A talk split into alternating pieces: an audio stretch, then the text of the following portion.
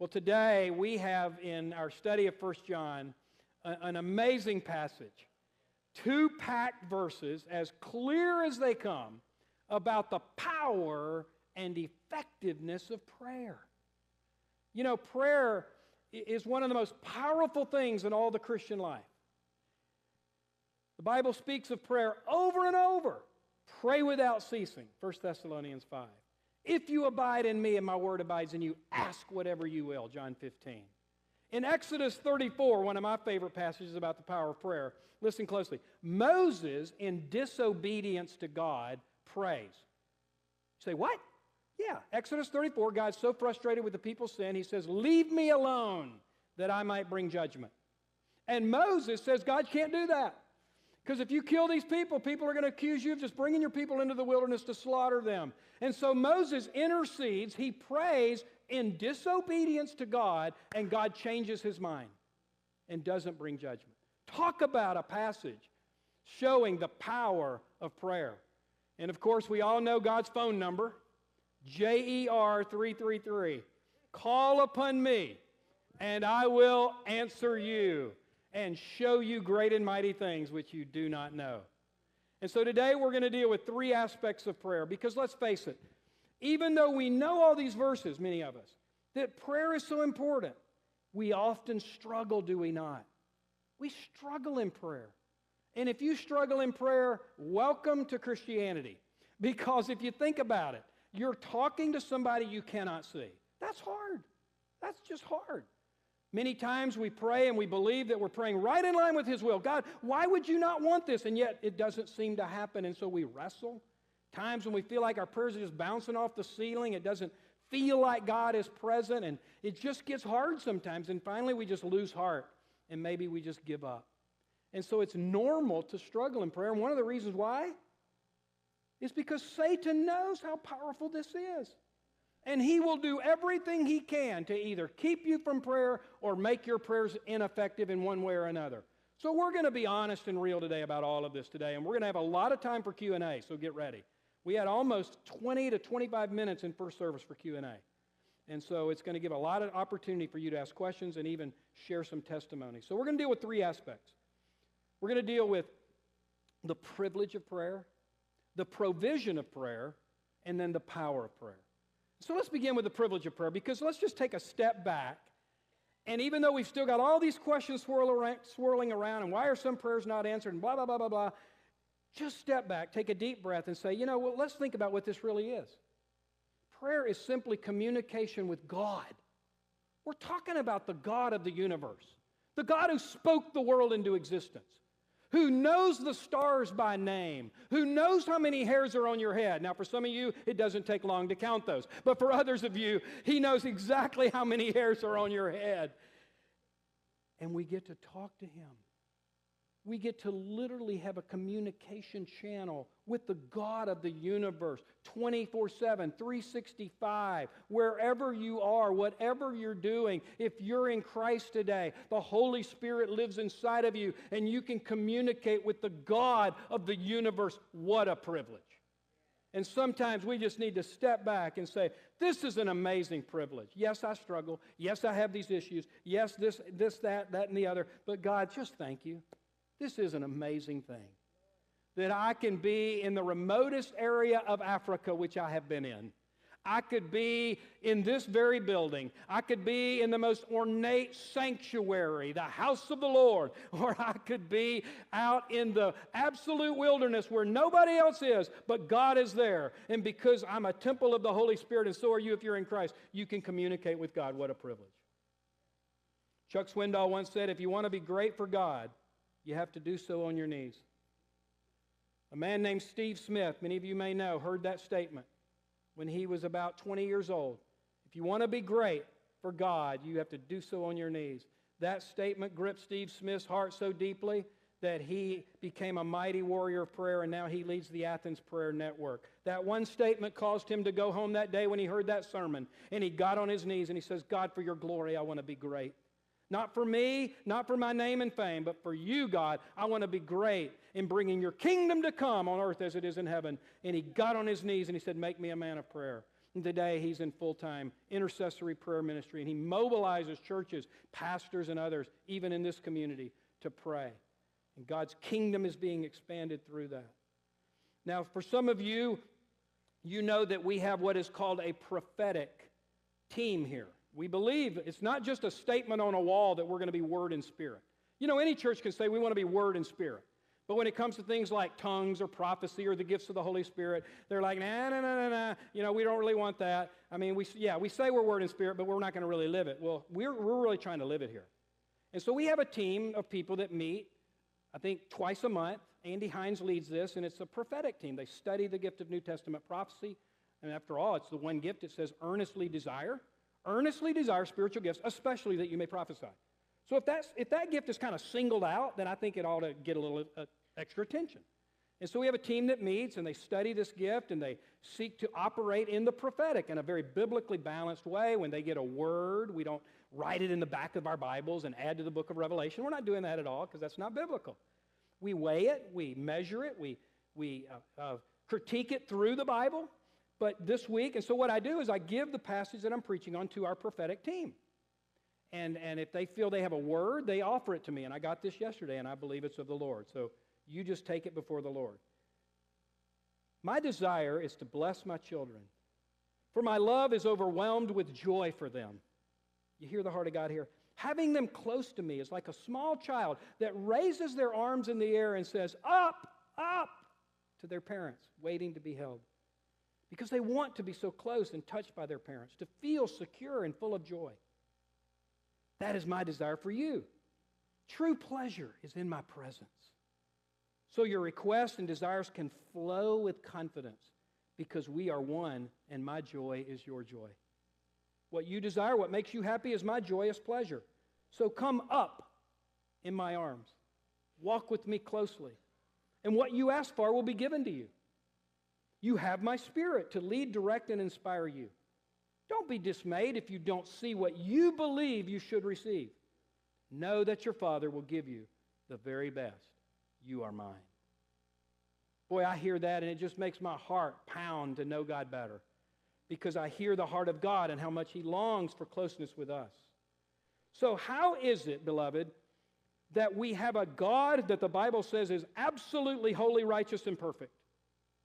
And the Bible says that we are unholy, we are sinful outside of Christ. How is it that we could have relationship with this holy, all sovereign, powerful God?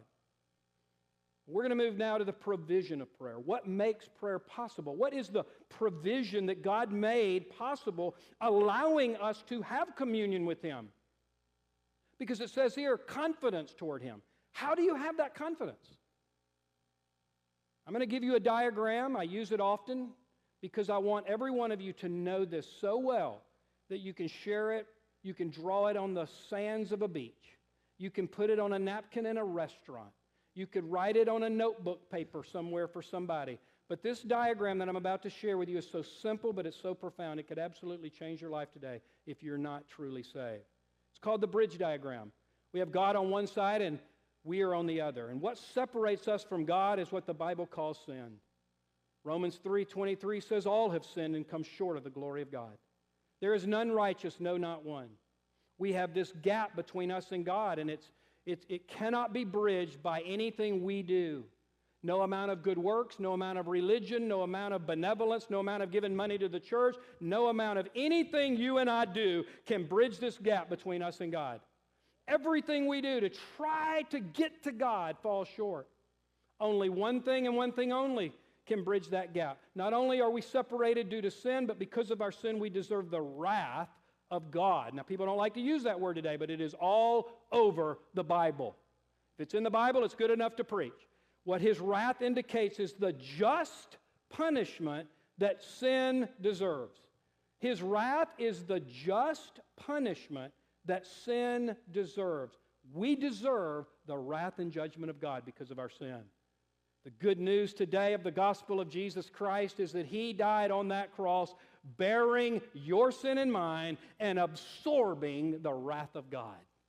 He absorbed the judgment of God so we would not have to. He took the punishment, not that he deserved, for he was sinless. He took the punishment we deserve. And when he died on that cross, he took your sin. He died in your place. Substitutionary atonement and he absorbed the wrath of God so that by repenting of your sins, receiving Christ in your life, putting your faith and trust in Christ alone, you are declared righteous, holy, forgiven, and accepted by Almighty God. That's the good news of the gospel. God made him, Jesus, who knew no sin, to be sin on our behalf, that we might become the righteousness of God in him. That's the good news of the gospel.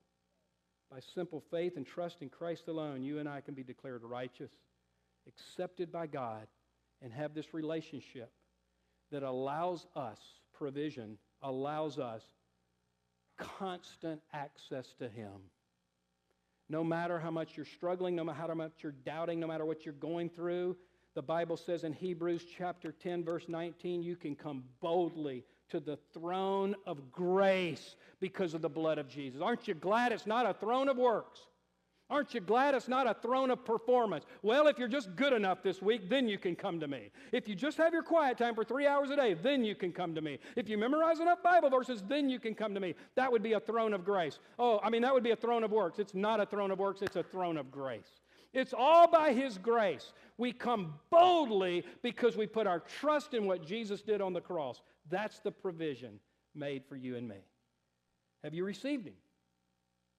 Because if you've accepted Christ and you've received Him in your life, then you can have access to God 24 7, 365. If you've not done that, may today be the day you surrender your life to Christ and put your trust in Him alone, and you're born again and saved. Now we come to the power of prayer. And look at this promise that we have. If we ask anything according to his will, he hears us. And if we know that he hears us in whatever we ask, we know that we have the request that we've asked of him. What a promise! This passage is filled with incredible promises. But you sometimes, don't you? You look at that and you go, maybe that's not been my experience. And so I think before we get more into how to pray according to his will, I felt it important today to just take a little bit of time and talk about why are some prayers not answered? Because that's probably what a lot of people would ask today. So, unanswered prayer due to, first of all, prayerlessness. If you don't pray, you can't expect to get answers. the Bible says you do not have because you do not ask. Billy Graham once said that heaven is full of answers for which no one ever bothered to ask. Ooh, heaven is full of answers. God's warehouse of blessings and answers, but no one ever came to ask for them. He has blessings, He has, he has provision for you, He has so much available to you, but if you don't ask, you will not receive.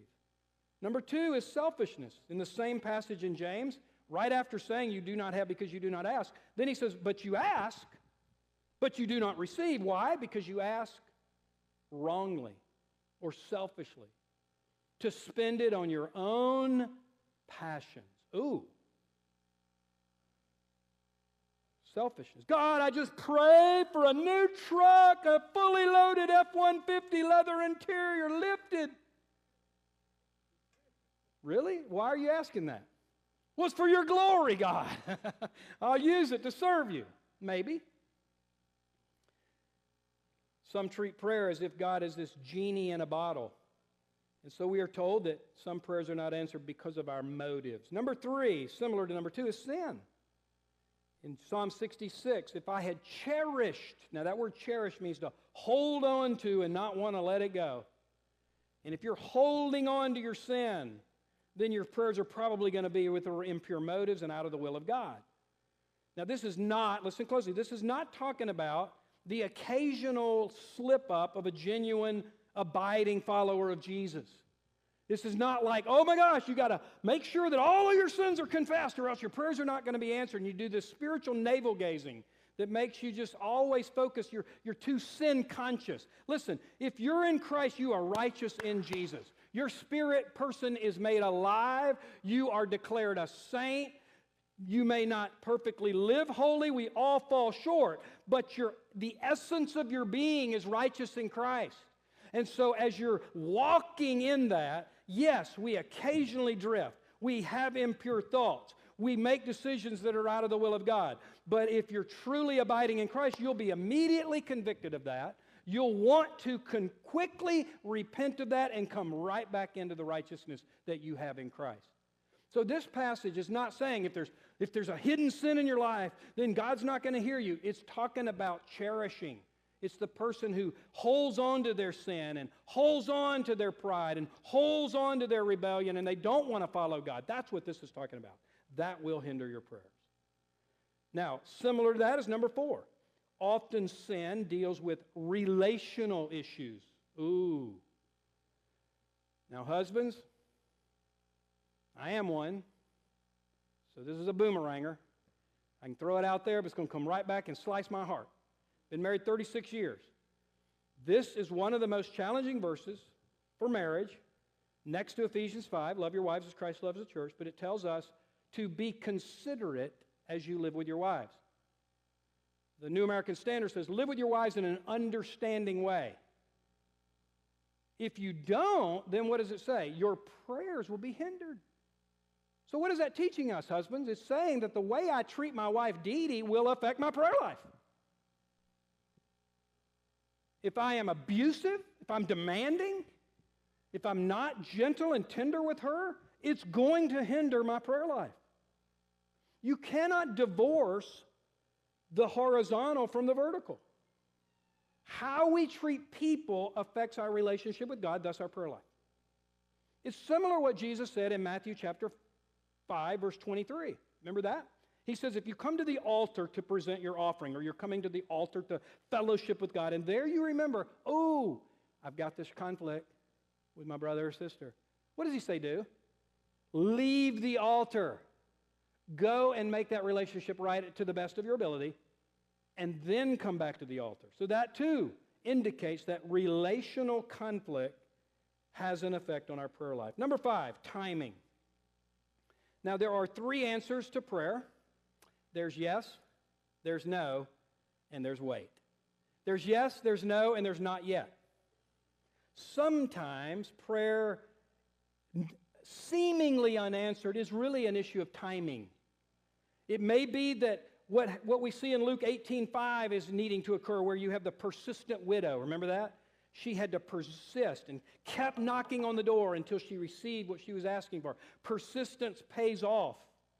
Or it may be that the prayer is not fully in line with God's will, and like you're scoping in a rifle or you're sighting in a rifle, maybe the scope's a little fuzzy and it needs to be adjusted, or the sights are a little out of line. You're aiming for the bullseye. That's the will of God. That's effective prayer. And so, as you need to, to, to bring it into focus, then you can hit the target. Sometimes it takes time for our prayers to be more in line with the will of God, or it could be demonic strongholds. Daniel chapter 10, it says, I heard your prayers the first day you prayed it, but it took 21 days to overcome the prince of Persia. And many theologians believe that prince of Persia was a demonic stronghold of the region of Persia. It was a grip of the enemy, and it took 21 days to chisel away at that stronghold and, and knock that wall down. Sometimes it doesn't come right away hit a brick and hit another brick and hit another brick until it comes down. And so sometimes delayed answer is because there are strongholds that have to be overcome. I want you to listen very closely to what I'm about to say. I do not want to be misunderstood. I firmly believe that what we saw this week in the Supreme Court ruling is an example of the power of prayer that can change the course of human history.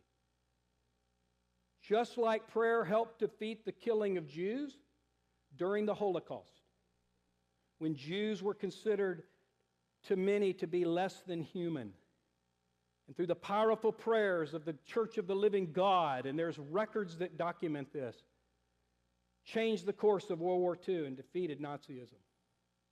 And just like mighty prayer defeated slavery in this country, when African Americans were considered less than human so has 49 years of prayer helped to overcome the lie that an unborn child is less than human.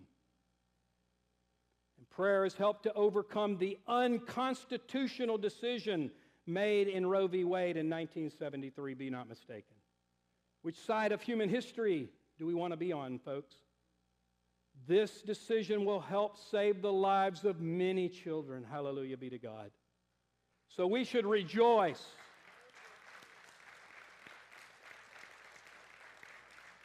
We should rejoice and celebrate this historic decision by the Supreme Court.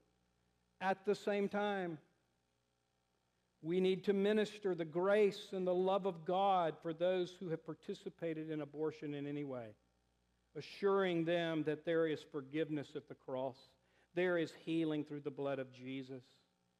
But you know how healing occurs is by truth. Truth will set you free. You have to face the truth. And as you face the truth of the sin, you also face the truth of the gospel and the precious blood of Jesus and where forgiveness and healing is found. And it's at the cross of Christ, and He can set you free. We also need to be willing to consider adopting the children that are born that may not be able to be raised by the parents. We need to vote.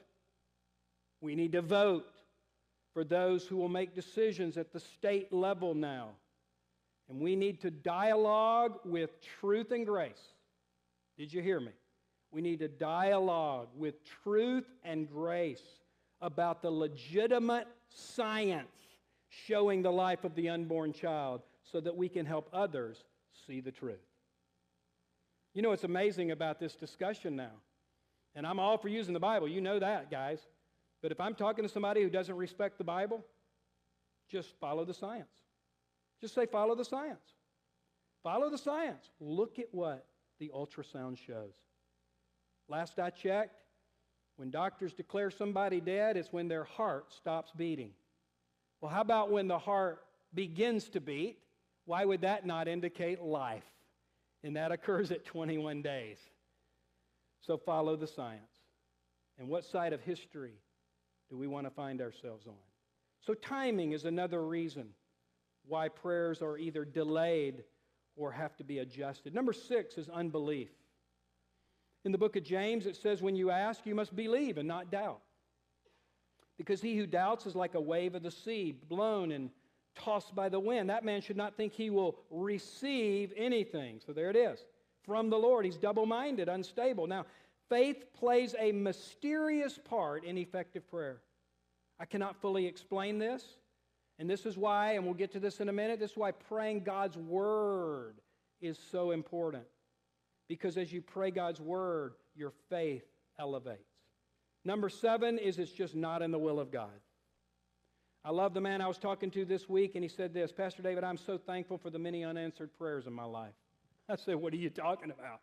He said, Especially that one where when I was 18, I begged God to let me marry that, that queen of our church, of our, of our school, the homecoming queen. I was smitten. Oh, I was smitten with her. And I prayed and I begged God to give me that woman as my wife. Woo! Am I glad he didn't? You should have seen how she turned out. And so God didn't answer that prayer by his grace, it wasn't his will. So let's go back to our passage. If you ask anything according to my will, you'll have it. So, how do we pray in the will of God? Isn't that what we're after today? I mean, that's the core of the passage. Pray according to my will, you'll have it. This is a way to be effective. This is a way to be mighty for God. The Bible says in, in the Lord's Prayer, Thy kingdom come, Thy will be done on earth as it is in heaven. The ultimate desire of prayer, in addition to drawing us closer to God, that's first and foremost. It's not about answers ultimately. First and foremost, it's just about us communing, abiding, being in touch with God. Then from there comes, Thy kingdom come on earth as it is in heaven. We have the ability, through prayer, in a mysterious, amazing, powerful way, to help bring the kingdom of God onto earth. Wow. And so, how do we do that? Number one, we seek Him for His will. So, first of all, when you come to prayer, God, I want to be connected to you. This is why the Bible says, enter his gates with thanksgiving and his courts with praise. You don't first just come in and start asking. You may have those needs on your heart and you just want to pound the doors of heaven about the needs, but the first thing we need to do in prayer is just commune with God. This is that principle. Listen closely. You seek his face before his hands. You see, we quickly go to his hands. Gimme, gimme, gimme, gimme, gimme, gimme, gimme. And he loves to give. He's a benevolent father. But first of all, we just come to seek his face. God, I want to know you. God, I want to understand your nature. And so you begin with thanks, praise, worship. That's a great way to start your prayer life. Every time you come before the Lord God, I just praise you, I worship you. And so you're seeking his will, you're seeking to abide. You're seeking to be deeply, intimately connected because then and only then will you be able to discern the will of God. So don't just quickly come asking, come seeking to know Him and His will. That's the best way to start. Second, and this is huge, pray His Word because His Word is His will. I mean, can you imagine today if somebody you're praying for is struggling with getting direction. They, how many times you get somebody, I don't know about this decision, about college or a major or my job or whatever. I'm struggling with direction. Would you pray for me? And let's just say that you have the wisdom of God. Okay, a great way to pray for somebody, by the way, is to pray Scripture.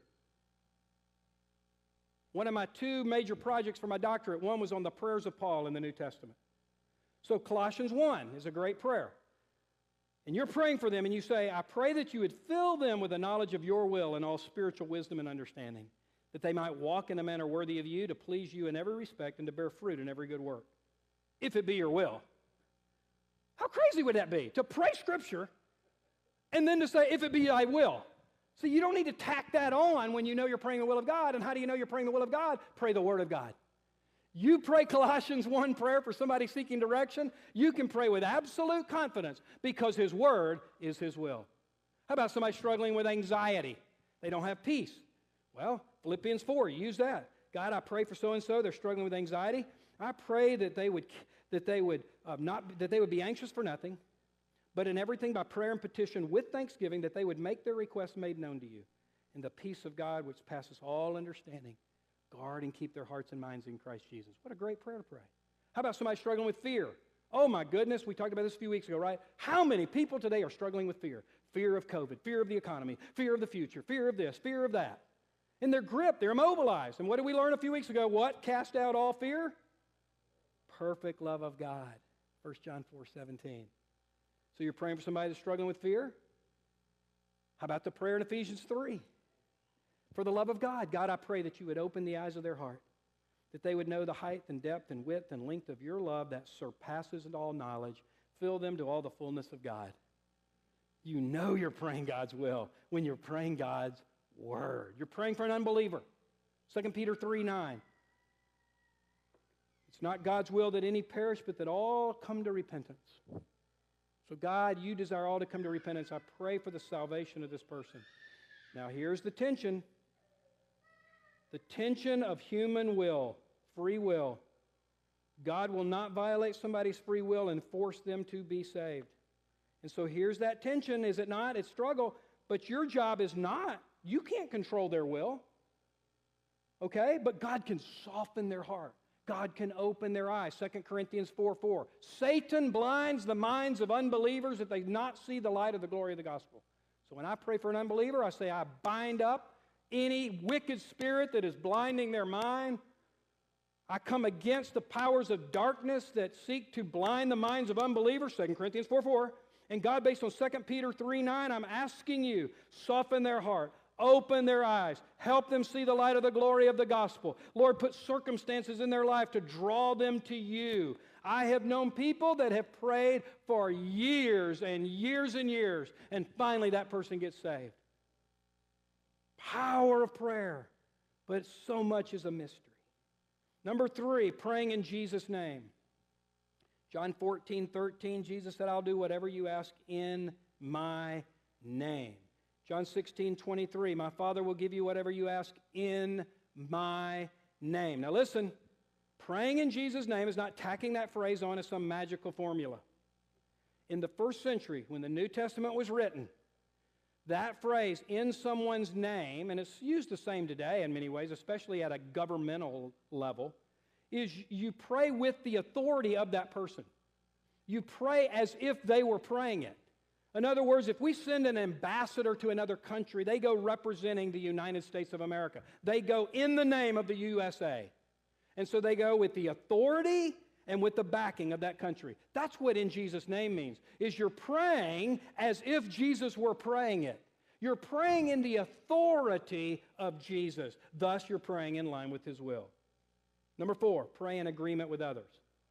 In Matthew chapter 18, again, I say, if two of you agree about anything, it will be done by my Father in heaven. Now, why does Jesus bring this agreement equation into, into the picture? Well, I believe it's because there's power in numbers. You come together and you're praying with others. And here's one of the, I tell you, I don't know about you, but when I pray in a group of people and, and somebody's praying and others are going, Amen, yes, I agree, Amen, there's agreement. It's like it's building faith. And, and, but if somebody's praying something and, and, and, it, and it's not, you just know it's not God's will, okay, here would be an example. If I'm praying with somebody and, and, and they're praying for, a, for, a, for their child who's dating an unbeliever, so they have, a, they have a child who's a believer, but they're dating an unbeliever. God, I just pray for their marriage. I pray they'll get married. And wait a minute. I'm not agreeing with that. It's not God's will that you marry an unbeliever. So how can I agree with that? In first service today, former UGA quarterback Jake Fromm was here. And I had the first service break up into groups of three and pray together. He came up to me after the service. I love this. And he said, Pastor David, there is such, a, there, there is such an awesome feeling when you, when you have what I just experienced, where three people are praying together and they're just agreeing and they're in unity. And he said this, I didn't make this up. These are his words. He said, That feeling is as good as throwing a touchdown pass. I love that. Amen. The power of agreement in prayer. Now, number five, it's not on your notes, but I added it this morning. Just abiding in Jesus. This is ultimately the key. You, if you're a, again, I go back to John 15. I think John 15 and 1 John 5 are just like kissing cousins. If you abide in me and my word abides in you, ask whatever you wish.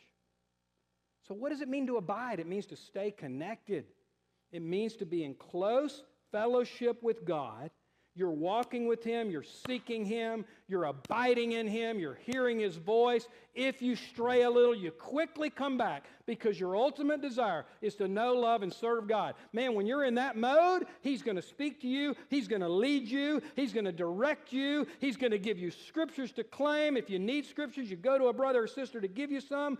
And that is one of the huge keys to effective prayer simply abiding in the Lord and in His Word. All right, let's take some questions and testimonies. So if you have a, a question, if you have a quick testimony about God moving and answering prayer in your life, uh, love, we would welcome that to be shared as well.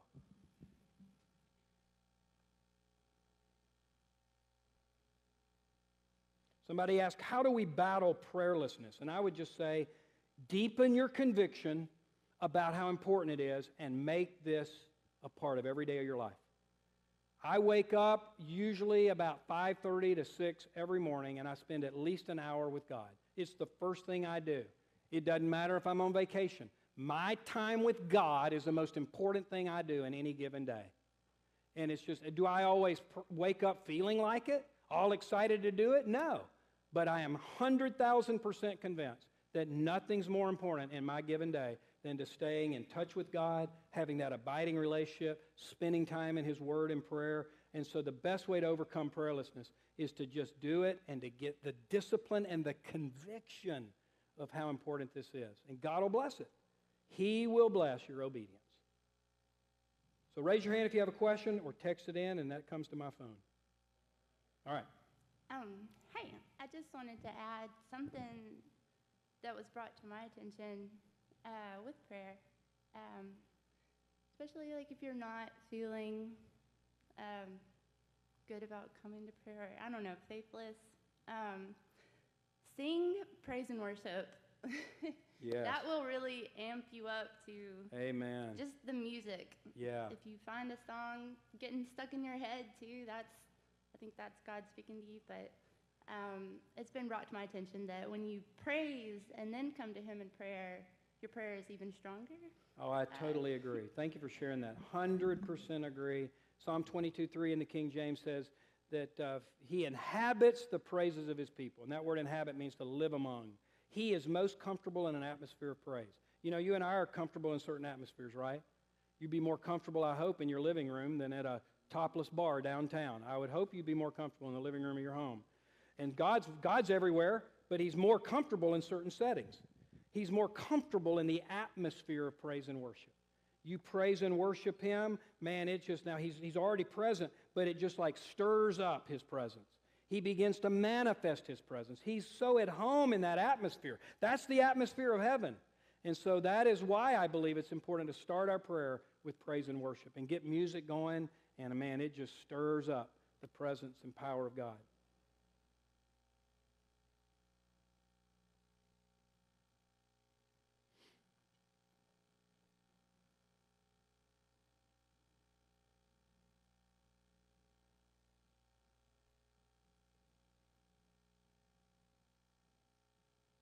Oh, here's a good one. Before that one, this just came in. When I lived in Haiti, we had to rely on prayer for simple things like water so we can take showers, or no rain so we can sleep peacefully outside. Prayer was super powerful in a third world country, and that's when I felt most in tune with the Lord. I have to continue to remind myself that just because I'm back home now here doesn't mean I shouldn't be praying exactly as I would have done there. So we had a couple people in the first session this morning that were talking about how do you know if your prayer is working or should you continue? And so I just had uh, a praise that after 35 years, there was a very sincere sin in my parents' marriage that was forgiven and completely wiped away, and all the people that were involved. But it took 34, 35 years to continually pray over it wow. for it to happen. Wow. Amen. Thank you, brother. Um, I was just thinking that sometimes we be in company of people that are acknowledging God, and it makes you very uncomfortable. So you you will sit there and you will stay there, and they expect you to participate in that.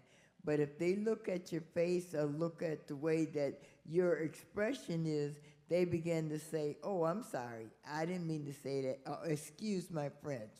You know, so we have to let God show in every part of our life, whether we just get up and tell them, you don't talk like that to me, you don't do this. Just let God take control. Because mm. a lot of times in prayer is where correction comes. If we're in His presence and we're out of line in some way, that's the best place for Him to show us and correct us and sanctify us. So prayer in and of itself is a great tool for sanctification. So you talked about unanswered prayer for a while, but at what point do we stop praying for something? And how do we, at what point are we just like, okay, it's come time for me to stop praying about this? Not that you're giving up or anything, but. Well, that is a perfect lead into next week's message. Because it says in the passage next week, and this is going to be a booger to handle.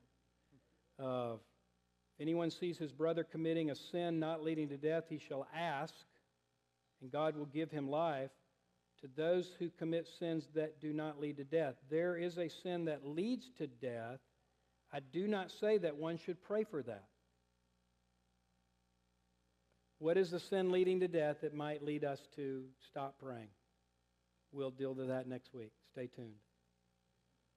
Uh, but uh, I think, I think you, my leaning is never give up. You know, if you're to stop praying for something, I think the Lord will show you. I don't think there's any magical line you cross or any formula for this. I think, you know, I would rather stand before the Lord and, and having persevered and persevered and persevered and it never was answered than to have given up only to find out that had I not given up, it would have been answered, especially for a lost person. All right? Kind of off of that, something that I learned through a Priscilla Shirer Bible study was when we pray, we know through Scripture that God can do exceedingly abundantly above all we could ask or imagine. Mm. And so we can present our request to the Lord, But then we can also at the end go, but God, if you want to do better, Ooh, I love then, that. then do exceedingly abundantly. And a testimony to that was um, when our hus- my husband and I first started our business here in Athens, we signed a lease for a car lot, and it was for a year. Um, but in that year, we were quickly outgrowing the place we'd signed the lease to. Well, to break the lease would be $5,000. We could not afford to do that, and we know the landlord was completely unwilling to do so. But we found a new lot right down the road, and we'd only been at our present lot for about four months. And so we literally got in the car, and I said, you know what, let's just pray about it. And so I started praying. I said, Lord, you know, if you could change his heart, if it, he could maybe just charge us $1,000 instead of five. I mean, five would be like three months of revenue at that point for us. It was a big number. Um, and literally, I said, or do better, do exceedingly abundantly above all we could ask or imagine, because we're we don't know. We can't go to court. We can't pay lawyer fees. My husband's phone immediately rang, and he pulled over. I mean, we were literally just getting onto the loop, and uh, the lady said, "Hello, sir. Um, this is the Athens Planning and Development Society committee." And we were just calling to notify you. Do you uh, lease the property at such and such address? He said, Yes, I do. It was on speaker, so I'm hearing all of it. I'm like, What in the world? And she said, um, We're just notifying you that your building is being demolished. And, and we were like, Excuse me? And she said, Your landlord should have notified you, but your lease is now in void. We'll be meeting with you in the next couple of days. And we will be giving you money to transfer your lease to a different property because we will be taking over your property. Wow. And we were just like, What? Are you serious? We hung up the phone, and my husband looked at me and he said, Well, I guess that was our Jericho moment. we didn't even think to pray. You could just demolish the building, God. Wow. So Amen. you ask and Yeah. then say, Or, you know what, God? We would never have thought to ask that. That's awesome. and He can do it. Amen. Love it. Love it. Love it. All right, so have fun with this. That's the Bible. Have fun with this. This is an adventure. What a great adventure we have to live and walk with the Lord and to ask and receive and believe God for big things. Who else? Over here.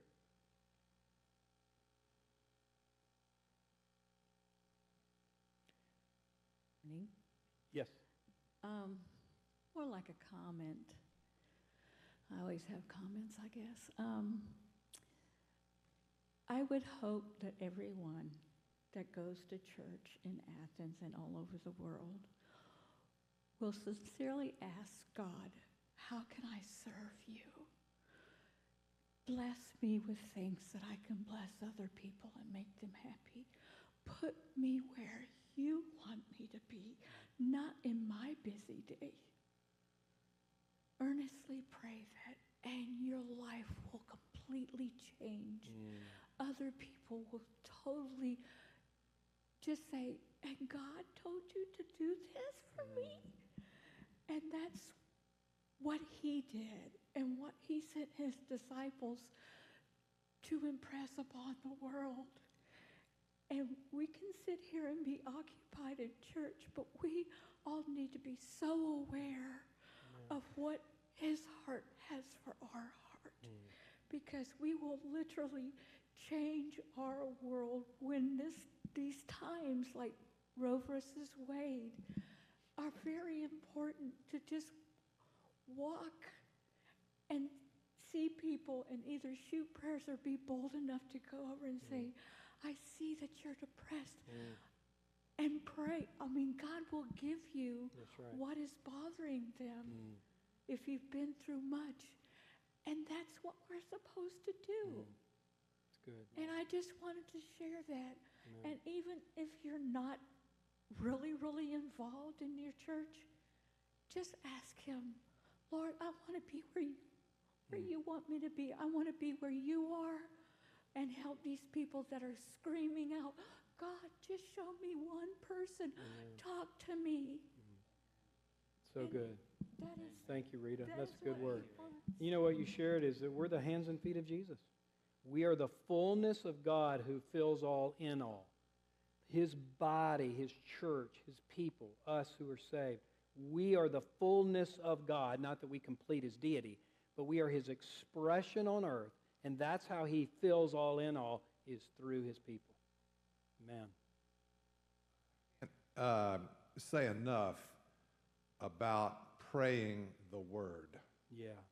It solves a lot of problems, at least for me, solved a lot of problems in my head. And it was pray once, God's not deaf. he, what, what did you preach earlier? When, when does he hear us? When we ask, Amen. right? And continually thank him for whatever it is Yes. into his uh, course with thanksgiving and into his course with praise, okay? Into Yeah. his presence with thanksgiving. And uh, I think the gentleman a while ago asked a real uh, question that plagues many, has certainly plagued me throughout my Christian life, and that is when, when, if it doesn't happen, does that mean the answer is no? okay? And at some point, uh, it's kind of like I just go until something else happens. Yeah. It, it uh, uh, you know, it, it can be like a total 180 out of the blue, or all of a sudden an opportunity comes about that thing you're praying for, just like uh, this lady testi- uh, sh- uh, shared a while ago. Totally something totally different you never would have thought about. That's good. But pray in the Word. Amen. Pray the Word. Pray the Word. Amen. Good word. By the way, you asked about Jonathan House. He's over here. Jonathan, raise your hand. So y'all can connect after the service. He was looking for you before the service, so I'm connecting you right now. All right, here's one, Shannon, up here. All right, go over here. Stuart. Morning, morning, Pastor Dave. Hey, brother. Um, I've been praying about that little joint across the road over yonder, and now after hearing her say that, well, you know, I've been praying everything but Lord, strike the place with lightning. Oh, you're talking about the fortune telling place? Yeah, yeah, yeah, yeah, yeah. Um, I'm, I'm not, I'm not going to back off of that now. Yeah. And I think, I think, and here, I would encourage all of us to do this because we drive past it. Most of us, if you're coming from that direction, you're driving past it every time you come here. Bind up those evil spirits Absolutely. because it is being, it, no question, that activity is demonic. Period. oh, no absolutely. questions asked. Absolutely. And so- I've prayed all kind of every, every. There are of- unseen demonic spirits over that house, over that place, and just in the name and blood of Jesus, we Mm-hmm. come against that. We bind that. God, we pray you send angels to remove those Yeah, spirits. The very dirt that place sits on. Yeah, and open Yeah. their heart to the truth. There, there was one other thing I was wanting, I was wanting to mention. Um, God is honor bound by His very own word that if we come to Him with expectation that He's going to answer, he's, he's going to hear. In the book of Job, Satan himself presented himself before God and expected to be heard. And God recognized him. and said, Well, what, what are you doing? And all that. And Right. and gave him. He said, I'm putting Job's stuff, I'm putting all that in your hand. According to his own word. And gave him a leash, too. Absolutely. Limitations. For his own glory. Yeah, Now that's that's pretty bold. yeah. But Satan believes. He knew God would would do what he asked him because he believed that he was God. Mm-hmm. That's that's kind of strong. I mean, that's you, you mentioned a persistent widow. I'm, I, I think that you know if I just bug God and say, hey, look, Lord, I'm a believer, and I love you. I know you love me. Yeah. Come on, with, I, I need some time with you. He's honor bound, and, and aside from he just loves to hear that kind of thing. Yep. That's, All right, over here. So this isn't really a question. It's, it's just I'm just going to be bold and ask for prayer for something in our family. Um, my son, I'm a believer, but I'm not a prayer warrior, and I'm in awe of people who can call themselves that and I've you know and are that. Um, if anyone here has a heart for prayer, I have a special needs teenage son, and today he left for ESP camp which is um, it's a special needs organization, and it's not a Christian one in town, but there's a lot of Christians Yeah, that work that there. yeah that work at it. That's right. And um, he's had a really hard year, and I just would ask that uh, since I don't know how to pray for him, that anyone here who uh, loves prayer, pray for Matthew early that he's having an amazing time and that he's safe in the hot hot weather, and that um, just that he has an amazing time and that people come around him who can help him because he's had just a Good. really sad year. And that's Okay, it. Alma? And there's probably some people online that are going to be entering into that as well.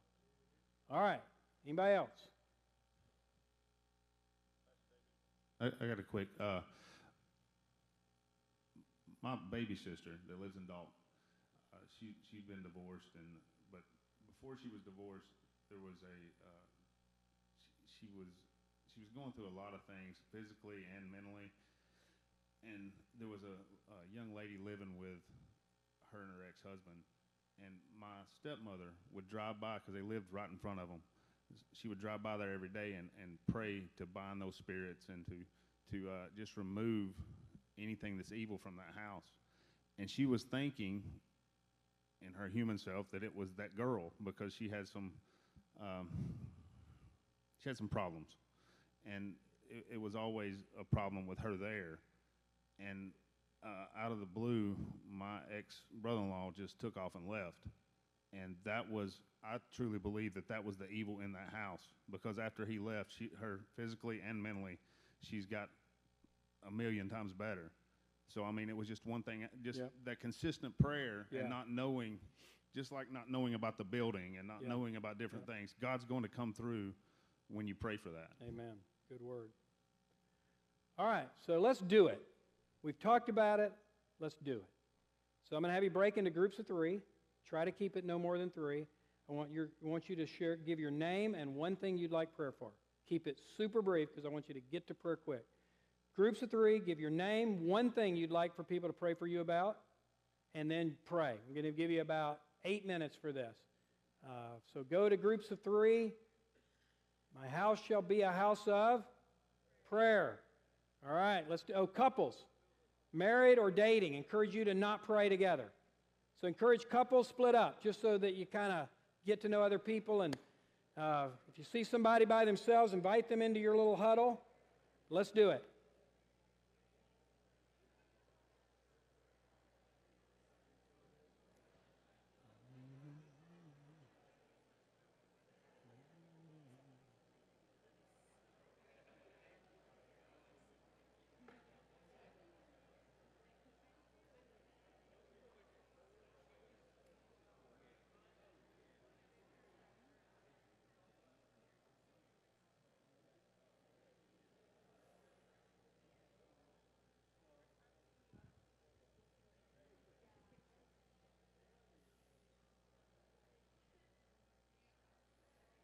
Make sure everybody is in a group.